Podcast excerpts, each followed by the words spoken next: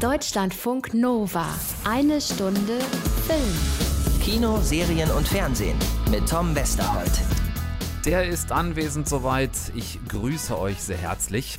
Einer der streitbarsten, provokativsten und auch wichtigsten deutschen Filmemacher wäre in diesem Jahr 60 geworden, wenn er nicht leider vor genau zehn Jahren schon gestorben wäre. Christoph Schlingensief. Und der Höhepunkt war die Ermordung von Helmut Kohl, wo die Zuschauer von mir aufgefordert wurden, wer für uns ist, geht rechts raus, zieht so ein Papierhütchen auf, nimmt die Deutschlandflagge und wer gegen uns ist, geht links raus und ist bitte still, damit er uns nicht stört.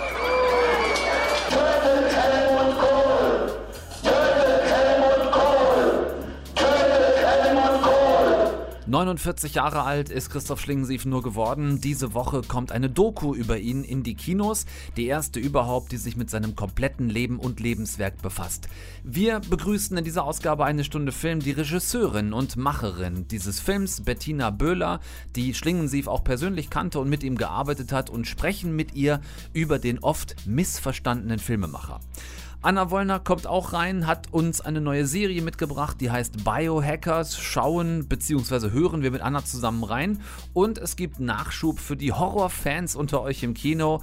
Follow Me, ein Film von den Machern von Escape Room. Gibt also was fürs Hirn heute, fürs Herz und für die Nerven. Äh, alles dabei. Äh, okay für euch soweit? Auf keinen Fall, wir haben verloren, die Zeit ist abgelaufen. Die hätten schon längst abbrechen müssen, nachdem was passiert ist. Also jetzt übertreibt ihr ein kleines bisschen. So schlimm ist es wirklich nicht.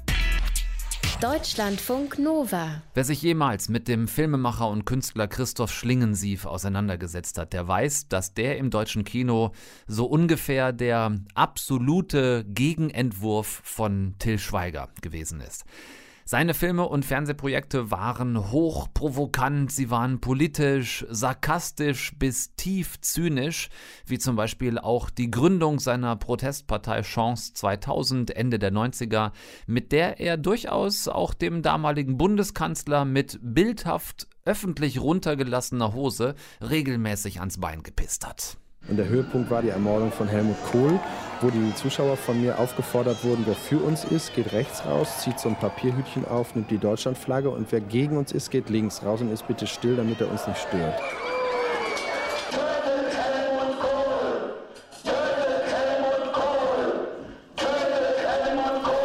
Natürlich nur ein Theaterstück, natürlich nur eine Helmut Kohl-Puppe damals, aber laut war er, der Schlingensief, unbequem, mit einem Stempel versehen, den er selbst nie wollte. Provokateur ist er genannt worden über die zwei Jahrzehnte seines künstlerischen Schaffens. Enfant terrible, Bad Boy, Quertreiber, verschiedene Begriffe, aber ein und derselbe Stempel. Genau zehn Jahre ist es jetzt her. 21.08.2010, dass Schlingensief im Alter von gerade mal 49 Jahren an den Folgen seiner Krebserkrankung gestorben ist.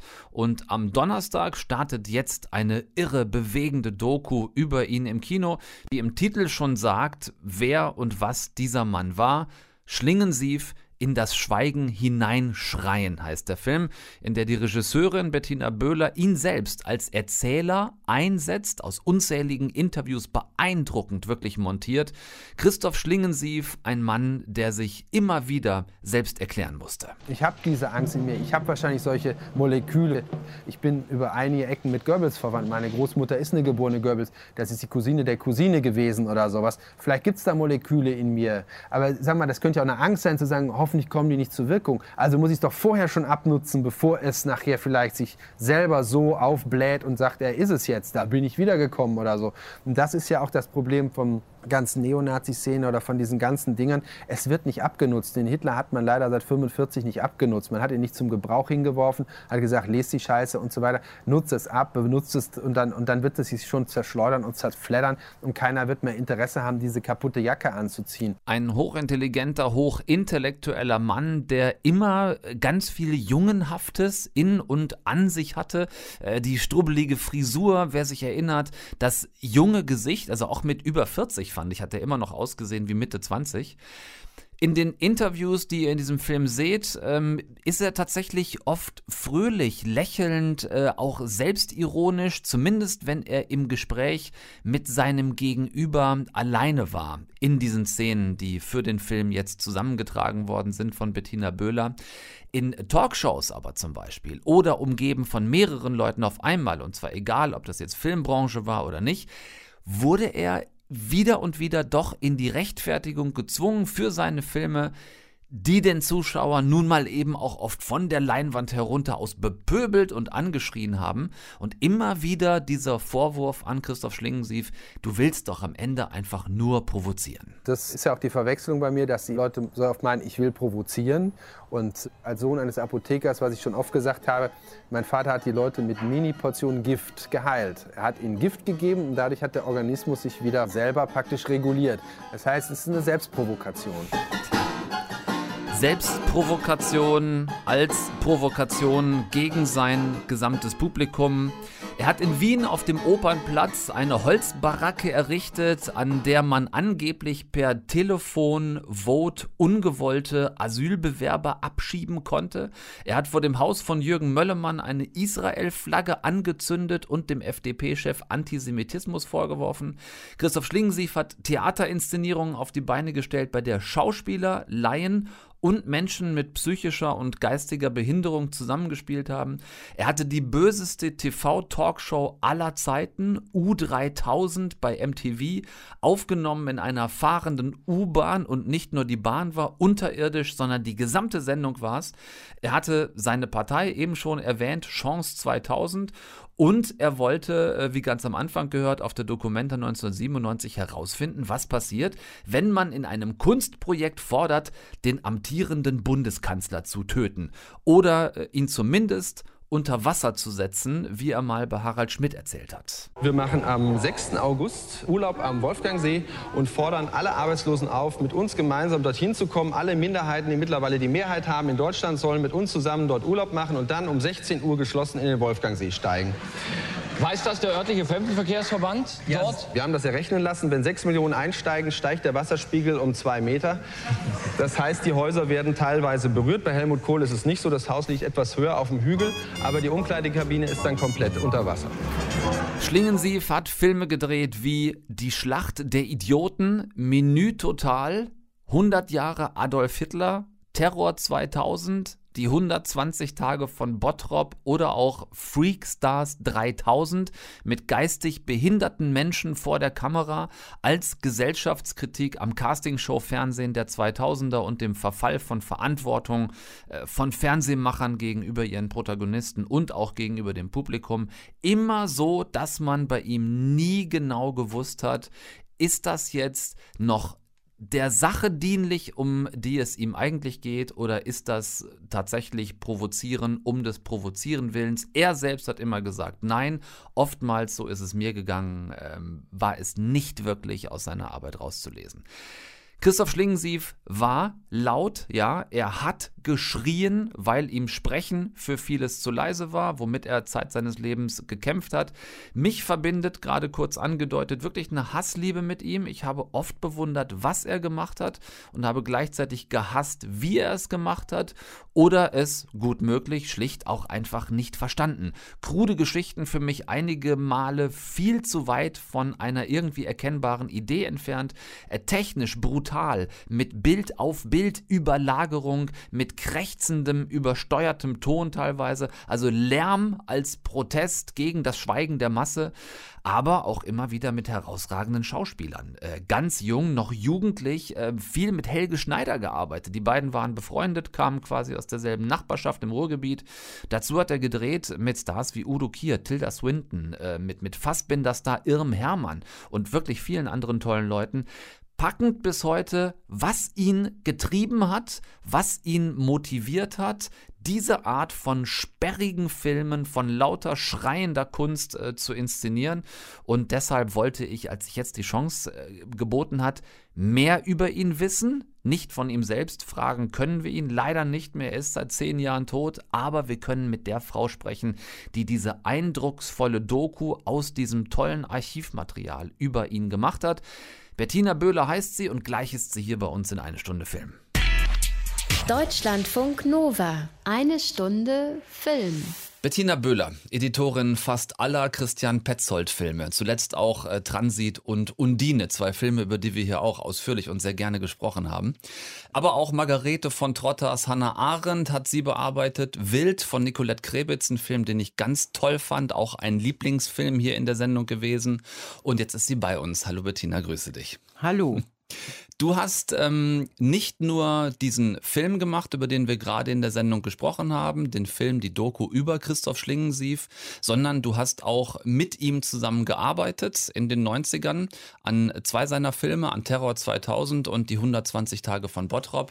Lass uns bitte kurz damit anfangen, nochmal zu erklären, was eine Editorin beim Film eigentlich genau macht. Ich glaube, da gibt es eine Menge Missverständnisse. Viele wissen nicht genau, was ist damit Montage gemeint, wie unterscheidet sich eine Editorin beispielsweise von einer Cutterin? Was ist das für ein Job, den du da hast?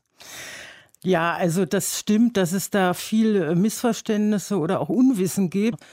Die Montage ist natürlich eine der, der essentiellen Säulen einer Filmproduktion, weil das ist ja auch eben das eben immanent nur in der Filmkunst gibt es ja diese Abteilung, sozusagen dieses Gewerk die äh, Szenen werden gedreht und dieses Material, das ist dann für uns halt das Rohmaterial, das kommt eben in den Schneideraum und das sichten wir und, und äh, ja, und setzen dann und dann setze ich daraus halt äh, den Film zusammen, so wie er eben die Geschichte halt äh, erzählen soll. Mit dem, arbeitest du da mit Cuttern zusammen oder wie ist da eure Zusammenarbeit?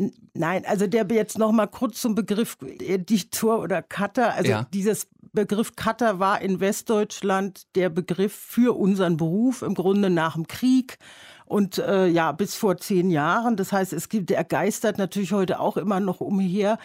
Wir haben aber, also ja, meine Kollegen und ich, wir haben eben schon seit 10, 15 Jahren versuchen wir eben diesen Begriff jetzt endlich mal loszuwerden, mhm. weil er wirklich nicht das trifft, was unser Beruf eigentlich ist. Ja. Nämlich ein Cutter, wenn man es übersetzt, im Englischen ist ein Teppichmesser und äh, wir sind keine Teppichmesser, sondern wir geben eben auch heraus und in diesem Wort Editor ist ja eben auch das Wort herausgeben. Es geht um Montage, ja. es geht um herausgeben, um Formgebung, ja, dieses des endgültigen Films in dem Sinne. Und äh, darum ja, war ist uns das wichtig, dass wir eben endlich von diesem Cutter wegkommen. Jetzt bist du bei äh, Schlingensief in das Schweigen hineinschreien, Regisseurin. Du hast diesen Film gemacht. Allerdings ähm, hast du ihn aus Archivmaterial zusammen montiert. Inwiefern war das jetzt für dich nochmal anders als äh, den Job als Editorin, den du bisher hauptsächlich gemacht hast? Naja, das war natürlich für mich dann klar eine andere Herausforderung nochmal, weil ich nun hier bei, diesem, bei dieser Arbeit eben kein Gegenüber hatte, sondern ich war dann eben mein eigenes Gegenüber und äh, das, ja, das ist natürlich, äh, war speziell, aber war, war auch natürlich sehr, hat auch großen Spaß gemacht und, und war, es war dann auch für mich einfach sehr spannend halt zu sehen, dass ich es kann, ja. Also mhm. dass dann dann doch auch was rauskommt, was halt Hand und Fuß hat. Und, und, und natürlich ist, war mir auch von Anfang an bewusst, dass das eine Riesenverantwortung ist. Ist das quasi auch ein bisschen ein Denkmal für einen ehemaligen Kollegen, mit dem du auch gearbeitet hast? Ähm, was hat für dich den Anreiz gesetzt, jetzt diesen Film über ihn zu machen zum 10. Todestag? Mhm. Also ja, natürlich ist das ein Denkmal. Gut, das klingt immer so ein bisschen äh, trocken und steinern eigentlich. Also ich finde, es ist eben, äh, es hat, soll ja auch was Lebendiges haben. Ja, gut, wenn man so ist, ein lebendiges Denkmal hoffentlich. Was mich total freut, ist, äh, dass Helge Schneider die Musik gemacht hat. Ähm, Christoph Schling, sie kam ja aus Oberhausen, Helge Schneider aus Mülheim, Nachbarort. Die kannten sich quasi seit der Jugend. Ähm, Helge Schneider hat in den frühen Filmen von Christoph Schlingensief mitgespielt, mhm. ganz häufig. Mhm. Ähm, hat er jetzt heute sofort gesagt, ja klar, mache ich? Na, es ist ja so, auch das ist natürlich Musik von früher, also alte Musik, die die Helge eben für Menü Total, für äh, äh, Kettensägen-Massaker auch, glaube ich, und äh, also ja, das sind eben, das ist quasi Archivmusik eben mhm. auch, wenn man so will. Also für den Film ist im Grunde nichts neu hergestellt worden. Ja. Und äh, Helge Schneider hat natürlich großzügigerweise uns das dann zur Verfügung gestellt, dass, dass das eben wie nochmal jetzt halt anders, natürlich anders konnotiert benutzt werden kann. Also weil ich habe es ja eben als Filmmusik in dem Sinne eingesetzt.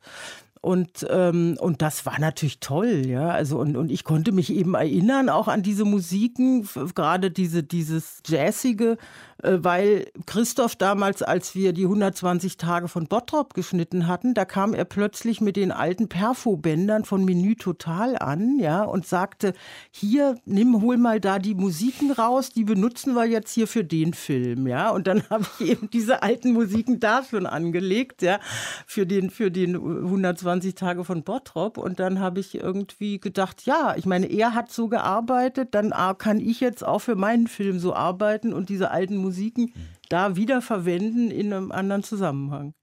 Aufgebaut hast du den Film dann so, dass Christoph Schlingensief selbst quasi als Erzähler seiner eigenen Geschichte fungiert. Also aus ganz vielen Interviewszenen, Material, was es mit ihm gab, mhm. heraus erzählt er seine eigene Geschichte. Steckte da der Wunsch dahinter, einen Film über ihn zu machen, ähm, der ihm auch selbst gefallen hätte, wenn er ihn sehen könnte heute? Ja, sicher. Das war mir natürlich ganz wichtig. Und natürlich mir ist gleichzeitig auch immer klar gewesen, diese dieser Wunsch ist irgendwo auch eine Anmaßung, ja, weil wie kann ich wissen, ob ihm das gefallen hätte Na, er oder nicht? Er ist ja schon Aber, recht schlingensief-esk ja, aufgebaut, na, der Film. Ist, ne? Das ist, das war auch, ich habe auch am Anfang gesagt, eben auch kühn behauptet, ich mache einen Schlingensief-Film mit Schlingensief-Mitteln, ja. ja. Äh, und natürlich ist das äh, äh klar, kann, äh, äh, auch gewagt, aber gleichzeitig, ja, weil ich eben schon das Gefühl habe, dass ich ihn eben doch in seinem Kern und in seiner, gerade in seiner Art Filme zu machen, doch sehr gut verstanden hatte, auch mhm. damals durch die Zusammenarbeit. Ähm, ja, habe ich eben gesagt, das traue ich mir zu und ich mache das jetzt so. Und äh, wie gesagt, ob er ihm gefallen hätte, äh, ist hypothetisch, aber ehrlich gesagt, ich glaube schon. Ich kann es mir vorstellen. Die Frage, die dahinter steckt, ist die, ob das überhaupt möglich war, in deiner Erinnerung, Christoph Schlingensief zufriedenzustellen mit etwas, wo, wo sein quasi, wo sein, sein Blut und seine Seele involviert war, weil er ja doch oft sehr zerrissen mit sich selbst war. Ja, das ist richtig. Er hat natürlich auch, ja, also gerade dann in späteren, in den 2000er Jahren oder so, auch immer wieder, auch bei dem, der Theaterarbeit, Sachen sofort immer wieder äh, äh, ja, zerrissen und, und eben völlig umgestellt und da gesagt, nein, das ist Mist, das machen wir anders.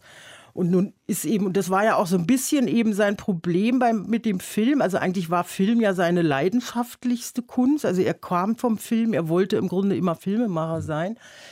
Gleichzeitig war beim Film für ihn das Problem, dass in dem Moment, wo der Film fertig ist, ist er halt fertig. Ja, da wird nichts mehr. Das ja. ist dann so ein festes Ding. Ja. Und ist ja auch nachhaltig. Und der geht ja dann auch nicht mehr weg. Der, eben, Man muss ihn so aushalten, genau, wie er dann der, ist. Genau, der geht nicht mehr weg. Man kann ihn nicht mehr verändern. Mhm. Ja. Und das war für ihn immer eigentlich so ein Riesenzwiespalt, weil das hat er gehasst. Ja. Also eigentlich hätte er immer wieder dann nochmal das anders machen wollen und so weiter. Er hat ja auch mal gesagt, der, der, der Abspann des Films ist im Grunde der Tod des Films. Ja? Mhm. Also in dem Moment, wenn er einmal gelaufen ist, dann ist er halt eigentlich tot, ja. Und eigentlich ja. ist es unsinnig, den immer wieder nochmal aufzuführen. Ja. Aber ähm, nein, das ist natürlich auch, ja, wie gesagt, es ist ein riesen Zwiespalt, weil eigentlich hat er es natürlich geliebt, diese Filme zu machen. Ja. Und, und ähm, trotzdem ja, aber eher, was heißt zufriedenzustellen? Also ja, natürlich war, aber das gut, das kenne kenn ich natürlich auch von vielen anderen Regisseuren und Regisseurinnen. Es ist immer eine, eine, große Arbeit und fast eine Abnabelung, eben so einen Film dann wirklich fertig zu machen und, und herauszubringen. Ja, und das, da hatte er natürlich auch äh, äh manchmal seine Probleme, wo, wobei das, nein, also er war dann auch pragmatisch, der konnte auch pragmatisch sein, so ist es nicht. Ja, also weil klar, es gab ja dann auch ganz, es war ja auch, das Geld war ja auch mal sehr begrenzt, also das waren ja immer Low-Budget-Filme und da konnte man sich jetzt nicht irgendwie ausmehren und dann waren auch die, die Postproduktionsbedingungen mhm. natürlich so, also das, da gab es dieses Geld und damit musste er dann zurechtkommen und das konnte er dann auch, ja, also Es war dann ja. eben doch nicht Roland Emmerich, sondern Christoph Schlingensief. Wir sprechen über den Film Schlingensief in das Schweigen hineinschreien mit der Regisseurin Bettina Böhler heute in eine Stunde Film. Bettina, Christoph selbst sagt in deinem Film recht früh etwas sehr Emotionales. Und zwar ist ihm das soweit ich mich erinnere, passiert, als er seine frühen Werke präsentiert hat. Du wirst dich besser erinnern können. Und da geht es um diese wichtige Aussage, dass ihm wohl sehr harsch attestiert worden ist, aufgrund seines Materials, das er vorgeführt hat. Ähm, du wirst niemals jemanden lieben können. Genau, du wirst niemals jemanden lieben genau. können. Das ist ja. Und mhm. er sagt in den Aufnahmen, die du in deinem Film verwendest, dass ihn das damals sehr getroffen hätte. Mhm. Mhm. Wie hat ihn das bei seinem weiteren Schaffen tatsächlich beeinflusst? Naja, also dazu muss man sagen, das war nicht, äh, das, da war er, er war quasi noch ein Kind, also ein Teenager, der war 16, als es jemand zu ihm gesagt hat. Und das ist ja auch nochmal anders, als wenn man 25 ist weil das war eben ein jemand im WDR, wo er halt einen seiner Filme da äh, vorgeführt hatte, weil die ihn eingeladen hatten. Das gab so eine Richtig. Reihe im WDR, wo eben so irgendwelche Amateurfilme oder was gesendet worden genau. waren. Und da war er eben, hatte er das vorgeführt und dann sagte eben jemand das als Kommentar zu seinem Film. Das war der Film äh, äh, Mensch Mami, wir, wir drehen einen Film. Mhm. Und ähm, ja, also natürlich hat ihn das beeinflusst. Also was heißt beeinflusst? Klar, er wollte im Grunde natürlich immer geliebt werden, wie jeder Mensch will und jeder Künstler eben auch will von dem Publikum und den Menschen, für die er diese, diese Sachen äh, halt produziert, äh, geliebt werden. Und er war halt schon jemand, der auch dann unter ja, schlechten Kritiken, also die er wirklich reichlich bekommen hat, ja von Anfang an bis zu bis zum Schluss im Grunde, war er doch sehr getroffen. Das hat ihn wirklich immer sehr beschäftigt und, und auch äh, runtergezogen. Und das, äh, er war, war natürlich, ja, er war einfach jemand, der im Grunde die Menschen selber geliebt hat. Ja, also er war, wie gesagt, ein sehr empathischer und herzlicher Mensch und und der war einfach, äh, ja, der hat einfach, war auch extrem humanistisch und hat eben im Grunde die Menschen geliebt. Und wenn er eben dann durch diese, durch diese Werke, die er in die Welt gebracht hat, einfach immer nur erfährt, äh, oh, das, ich bin irgendwie, alle hassen mich und ich bin offensichtlich nicht liebenswert, ja, oder das, was ich mache, ist nicht liebenswert, das ist dann schon heftig auch. Ja. Ich glaube ja, dass die Kritik, die ihm widerfahren ist, in allererster Linie keine Kritik gewesen ist an mangelndem Verständnis von Kunst oder an mangelnder Ausdruckskraft, sondern so ist es mir auch oft gegangen, dass ich mir seine Arbeit angesehen habe und es schlichtweg nicht verstanden habe. Das ist ja mhm. das, was wir letzten Endes wollen. Wenn wir einen Film sehen, mhm. wir wollen da etwas draus lesen können. Wir wollen eine Geschichte verstehen, mhm. wollen es nachfühlen können. Du kennst all diese Mechanismen. Uns mit Protagonisten gemein machen, den Antagonisten hassen. Ne? so, so, ja. so mhm. ähm, ja. Warum, aus deiner Erfahrung, warum hat es sich denn Christoph Schlingensief selbst so schwer gemacht, indem er seine Filme so radikal gemacht hat, dass man ihn doch teilweise gar nicht wirklich verstehen konnte?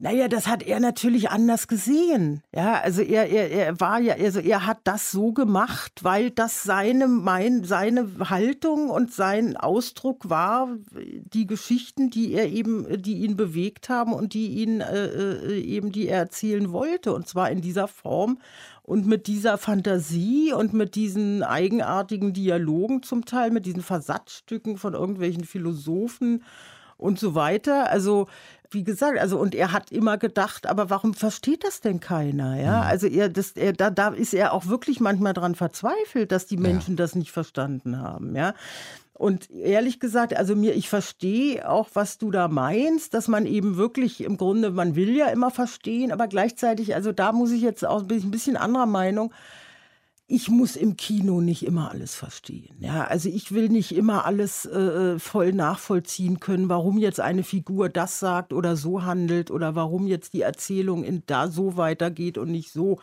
Weil dafür gehe ich doch auch ins Kino, ja. Mhm. Das ist ja, das ist ja eben das Spannende und da, da, also da werden mir doch eben Welten eröffnet, die ich halt nicht vorhersehen kann. Da ja? gehe da geh ich mit dir. Ich das Spannende. Ja, da ja? gehe ich mit dir. Ja. Das, das unterschreibe ich auch. Ich muss auch tatsächlich nicht, wenn ich im Kino sitze, alles äh, mhm. verstehen und die Geschichte bis ins Detail nachverfolgen mhm. können. Mhm. Aber Schlingensief hat dann ja noch eins draufgesetzt. Er hat diese Geschichten erzählt, mhm. denen teilweise wirklich schwer zu folgen war mhm. und hat dann sich noch Techniken bedient, wie äh, Bild über Bild zu legen. Also ne, so, so Sachen zu machen, entstanden, erfahren wir auch in deinem Film durch, einen, durch einen Fehler seines Vaters bei einem Urlaubsvideo auf also Super also Urlaub, 8 gefilmt. Super 8 Film. Genau, richtig. Video gab es ja noch nicht. Genau, so, so ein Urlaubs-Super 8 Film, den er einfach zweimal eingelegt hat, der dann doppelt belichtet genau, war. Äh, dazu dann, was er auch mit, mit Sound, mit Ton, mit Sprache mhm. macht. Also mhm. er hat es einem ja wirklich auf allen Ebenen besorgt. Ja, klar, ne? aber das ist eben auch ja der Reichtum. Das ist eben auch das, das ist ja das Tolle am Kino oder am Film. Was, das, das hat ja als Medium oder als möglich, als Material so ein Reichtum an eben Kombinationsmöglichkeiten von Bildern und Tönen und, und Tricks und äh, ja, das äh, und natürlich auch Erzählweisen und, äh, und das, das ist doch, ich finde das nur spannend, wenn das alles ausgeschöpft mhm. wird. Ja. Christoph Schlingensief ähm, hat lange Zeit zumindest seiner, seines filmischen Schaffens ähm, mit Schubladendenken auch gehadert. Ähm, er wollte mit Sicherheit in keine Schublade gesteckt werden.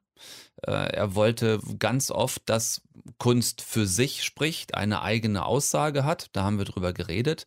Und letzten Endes, ist das jetzt Ironie des Schicksals, ist die Frage an dich. Letzten Endes hat genau sein Schaffen ihn für uns wiederum in eine klar gekennzeichnete Schublade gestopft. Denn wann immer über Schlingensief geredet worden ist, war er der Provokateur Schlingensief oder das Enfant terrible des deutschen Kinos. Also er hat diese Stempel ganz klar auf sich gehabt, die er doch eigentlich nie haben wollte. Ja, aber das ist ja meistens das Problem mit diesen Stempeln. Wer, wer, ja, findet schon den Stempel richtig, den er oder sie bekommt. Ja, ich habe auch. Und wie Stempel. vermeidet man einen Stempel überhaupt? Ich habe auch einen Stempel und ich finde ihn schrecklich. Ja, ja, also das ist, es ist einfach, äh, äh ja. Welcher da wäre man, das bei dir? Ja, Berliner Schule, ja. Gut. Bin ja. an dieser Stelle froh, dass ich, es, dass ich es nicht gesagt habe. Okay, gut. gut. Nein, das soll Puh. jetzt nichts gegen die Berliner Schule. Nur ich bin, mache, ich, ja, ich mache Berliner Schule, ich mache mache aber auch sehr, sehr viel andere Sachen. Und das ist eben, genau, dieses Schubladendenken, mhm. das kenne ich einfach sehr gut.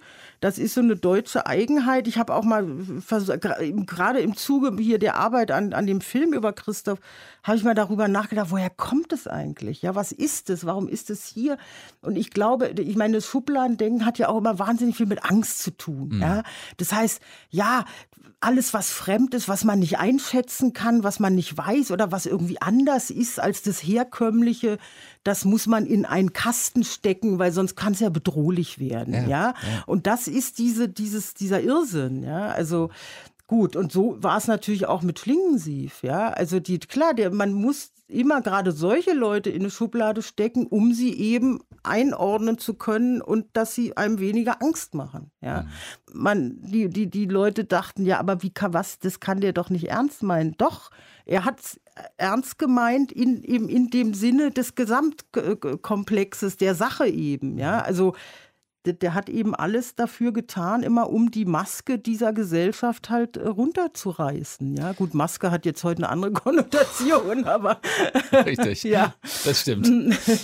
Ähm, Christoph Schlingensief ist ohne jede Frage ein sehr politischer Mensch gewesen. Er ist ein sehr ernsthafter Arbeiter gewesen, mhm. wenn es um seine Kunst ging. Und trotzdem zeigst du uns ihn im Film sehr oft auch als ganz und prätentiösen, als ganz äh, unexzentrischen, als sehr normalen Typ, nämlich dann, wenn er sich beispielsweise über seine Arbeit unterhält und nicht mitten in seine Arbeit steckt. Mhm. Und ähm, am Ende des Films, der ja auch mit dem Ende von Christoph Schlingensiefs Leben einhergeht, zeigst du ihn dann auch tatsächlich sehr in Anführungszeichen gesetzt typisch menschlich. Da ist nicht mehr viel mit in die Stille hineinschreien. Da ist schon mhm. Angst vorm ja, Tod ja, ja. und eine Traurigkeit, mhm. äh, die man mhm. spürt. Mhm. Und ähm, ja, auch in seinem letzten künstlerischen Schaffen habe ich so das Gefühl, waren es dann eher so die, die leiseren Töne. Ich habe jetzt hier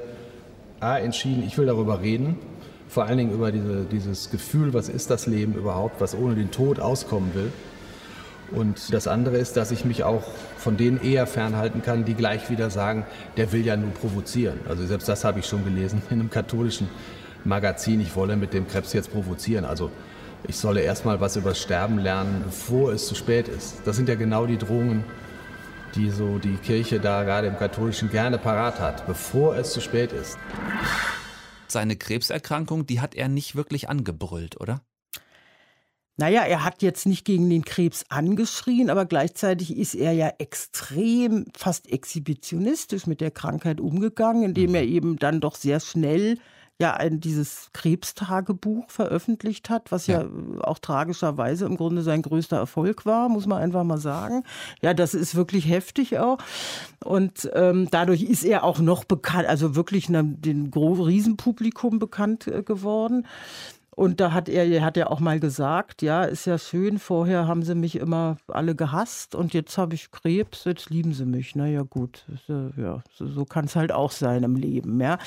Und das, ähm, ja, also insofern war das so ein bisschen, glaube ich, natürlich seine Antwort auf diese Krankheit. Ja, ich bin jetzt krank und ich denke auch jetzt anders über mich nach und trotzdem lasse ich euch nicht los. Ihr hört noch von mir, solange ich lebe. Ja, und das finde ich ja auch äh, dann doch wieder konsequent.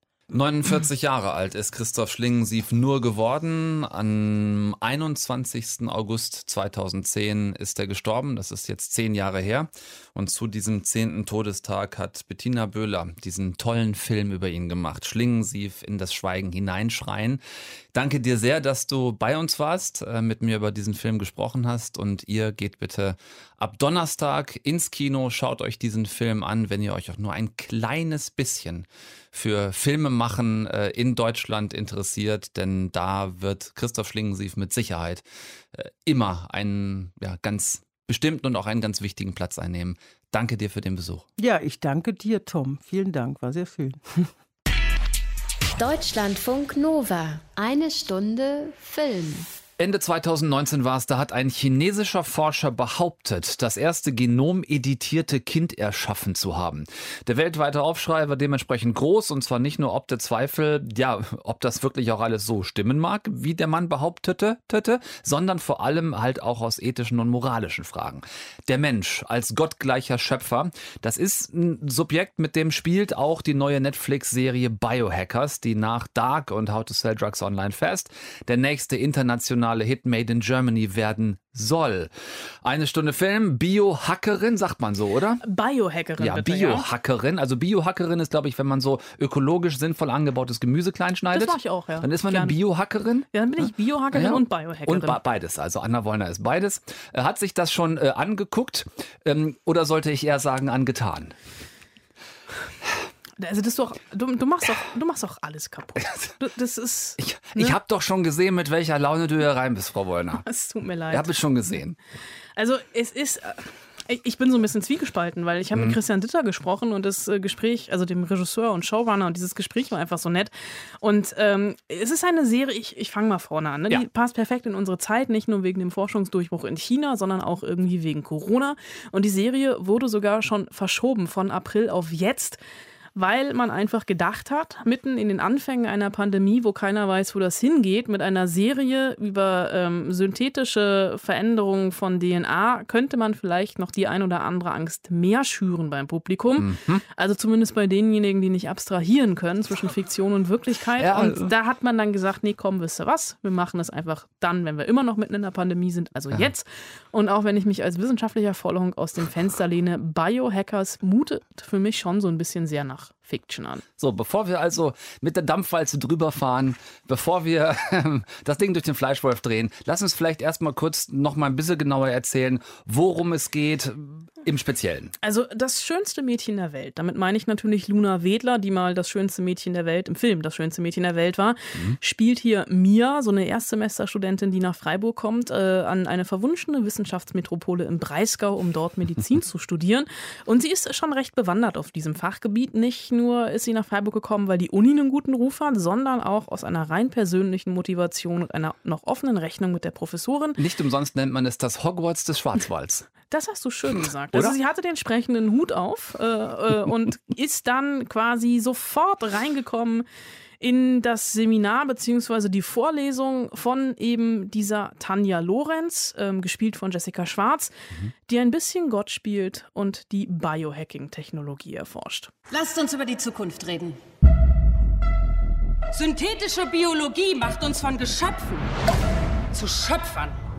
Das ist nicht nur die Zukunft der Medizin, sondern der Menschheit. Das Ganze findet natürlich statt jenseits aller ethischen und moralischen Standards und deswegen kommt es auch hier recht schnell zu Überwerfungen und dem Verschieben von eigenen Standards. Und dazu muss ich noch sagen, das habe ich eben vergessen, ja. äh, dass diese WG, in der Mia unterkommt, natürlich eine WG ist und da sind wir dann auch wieder bei Hermine Granger und Harry Potter, die alle halt so nerdig und so klug sind, dass sie eigentlich das Medizinstudium gar nicht mehr brauchten. So weil sie halt eben am Küchentisch schon die Ratte verändern. Du hast eben schon gesagt, Regisseur und auch Showrunner von Biohackers ist Christian Ditter. Der hat äh, Komödien gemacht wie Vorstadtkrokodile, Vicky auf großer Fahrt, ähm, die Liebesschnulze Love Rosie und die ähm, ja, Komödie How to be Single, immerhin mit Dakota Johnson und Rebel Wilson in den Hauptrollen. Wie kommt einer wie er jetzt zu so einer Idee? Also das Genre Thriller, ja, das was Biohackers ja durchaus auch ist, äh, ist von ihm schon immer ein Traum gewesen und die Idee konkret sich mal näher mit der Materie zu beschäftigen, hatte er, als er sich mit Medizinerfreunden mal länger unterhalten hat. Wie man sich halt so spricht und quatscht, äh, äh habe ich äh, die mal gefragt, okay, was, ähm, was lässt euch nachts nicht schlafen? Also was sind so eure Sorgen sozusagen, ja, und eure Ängste?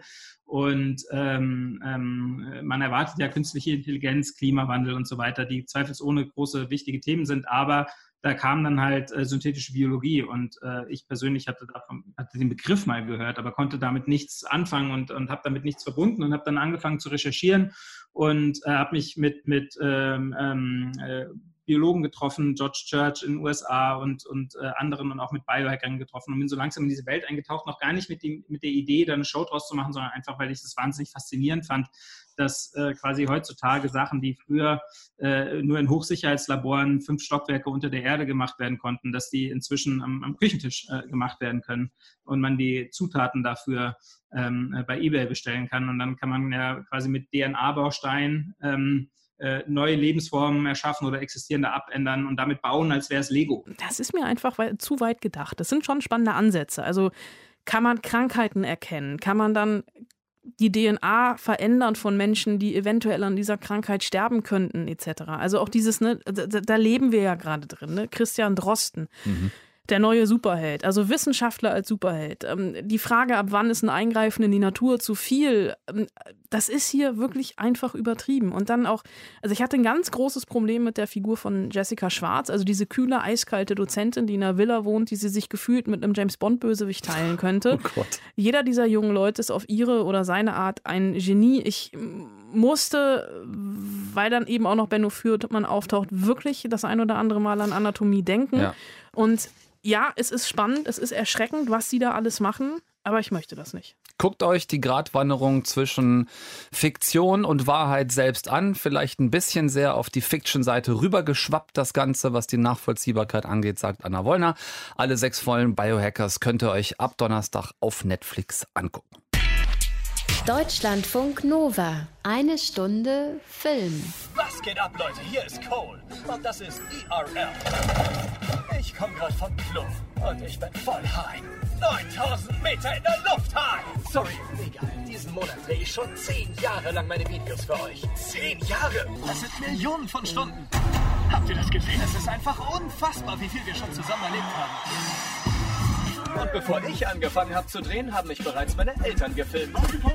Nicht auf die Straße. Und als ich dann soweit war, habe ich mich dann rund um die Uhr gefilmt. Und dank euch kann ich jetzt davon leben. Ja, genau dieses Influencer-Gequatsche ist es ja, was den feinen Herrn Ich immer wieder mal auf die digitale Palme treibt. Sehr gut nachgespielt hier im Film. Immer äh, mit dem eigenen Handy vor der Fresse, sich bei jedem Scheiß selber filmen und äh, genug Follower genannte Irre im Schlepptau haben, die der 15 Sekunden Selbstdarstellung sabbernd hinterherklicken. So auch hier ab Donnerstag neu im Kino. Horrorfilm Follow Me, passender Titel. Der Influencer-Star in der Geschichte heißt Cole, gespielt von Keegan Allen aus Pretty Little Liars. Als Cole noch Kind war, haben seine Eltern, wie gerade gehört, sein Leben gefilmt. Also voll Truman Show-mäßig, dachte ich beim Gucken wirklich. Später hat er dann das Handy selbst genommen und sich permanent 24-7 abgefilmt und feiert jetzt eben seine zehnjährige Influencer-Selbstständigkeit. Cole Incorporated äh, GmbH und äh, Chaoten AG. Alles hat Cole schon gefilmt. Er beim Fallschirmspringen, er beim nachts irgendwo einbrechen und verhaftet werden, er beim Feiern, Saufen, Kotzen und vor allem bei ganz viel digitalem Schwanzvergleich. Immer in Selfie-Perspektive, live natürlich, mit fliegenden Herzchen am Bildrand. Ne? Soweit schon so einigermaßen realistisch umgesetzt hier im Film. Jetzt eine neue Aufgabe für Superstar Cole. Okay, sag das nochmal. Ihr schickt mich also in ein Escape Room? Ja, Bro, wir. Für die, die nicht wissen, was ein Escape Room ist, das ist ein Spiel, wo du und deine Freunde Rätsel lösen müsst, um aus einem Raum zu entfliehen. Muss man das erklären, wirklich? Oh, hier gelten nicht dieselben Regeln wie bei uns. Wir Ach, sind in ganz Russland. genau so ist es. Das bedeutet Cole. Alter Freund, sei bitte keine Pussy. Was? Alter, du kennst mich doch, Mann. Ich stelle mich absolut jeder Herausforderung. Oh, was war das? Ihr habt gehört. Er sagte jede Herausforderung. Gib her. Und noch was. Wir bekommen Zugang zu deren Kameras, was bedeutet, ihr könnt live dabei sein. Coles coole Freunde haben ihn eingeladen in einen Escape Room nach Moskau. Hat er natürlich schon tausendmal gemacht, aber dieser Escape Room soll was ganz Besonderes sein. Äh, ein special, mega gruseliger Escape Room in einem ehemaligen russischen Gefängnis. Und ich habe jetzt extra 45 Mal gefühlt Escape Room gesagt, denn da klingelt mit Sicherheit bei dem einen oder anderen was bei euch. So nach dem Motto, hm, da gab es doch auch mal so einen Film, der hieß doch Escape Room. Das war doch auch so ein Horrorfilm. Ja, es sind dieselben Macher, die jetzt Follow Me gemacht haben. Und in Follow Me gehen die Protagonisten in einen Escape Room, wie der erste Film der Macher von Follow Me hieß. Ihr ahnt den Fall dahinter. So, ähm, erste Klasse Flug nach Russland. Dort geht's direkt in einen Club und da gibt's auch direkt Stress mit irgendwelchen Gang-Russen. Äh, da wird's dann schon, äh, naja, sagen wir mal freundlich, etwas trashiger. Äh, paar Umwege äh, hier, da, äh, dies, das, Ananas und dann geht's endlich in diesen strangen Moskauer Dungeon Escape Room auf Russisch. Möchtet ihr raten? Ja? Bitte? Richtig. Ich hab keinen Bock mehr auf die Scheiße. Ich will nach Hause.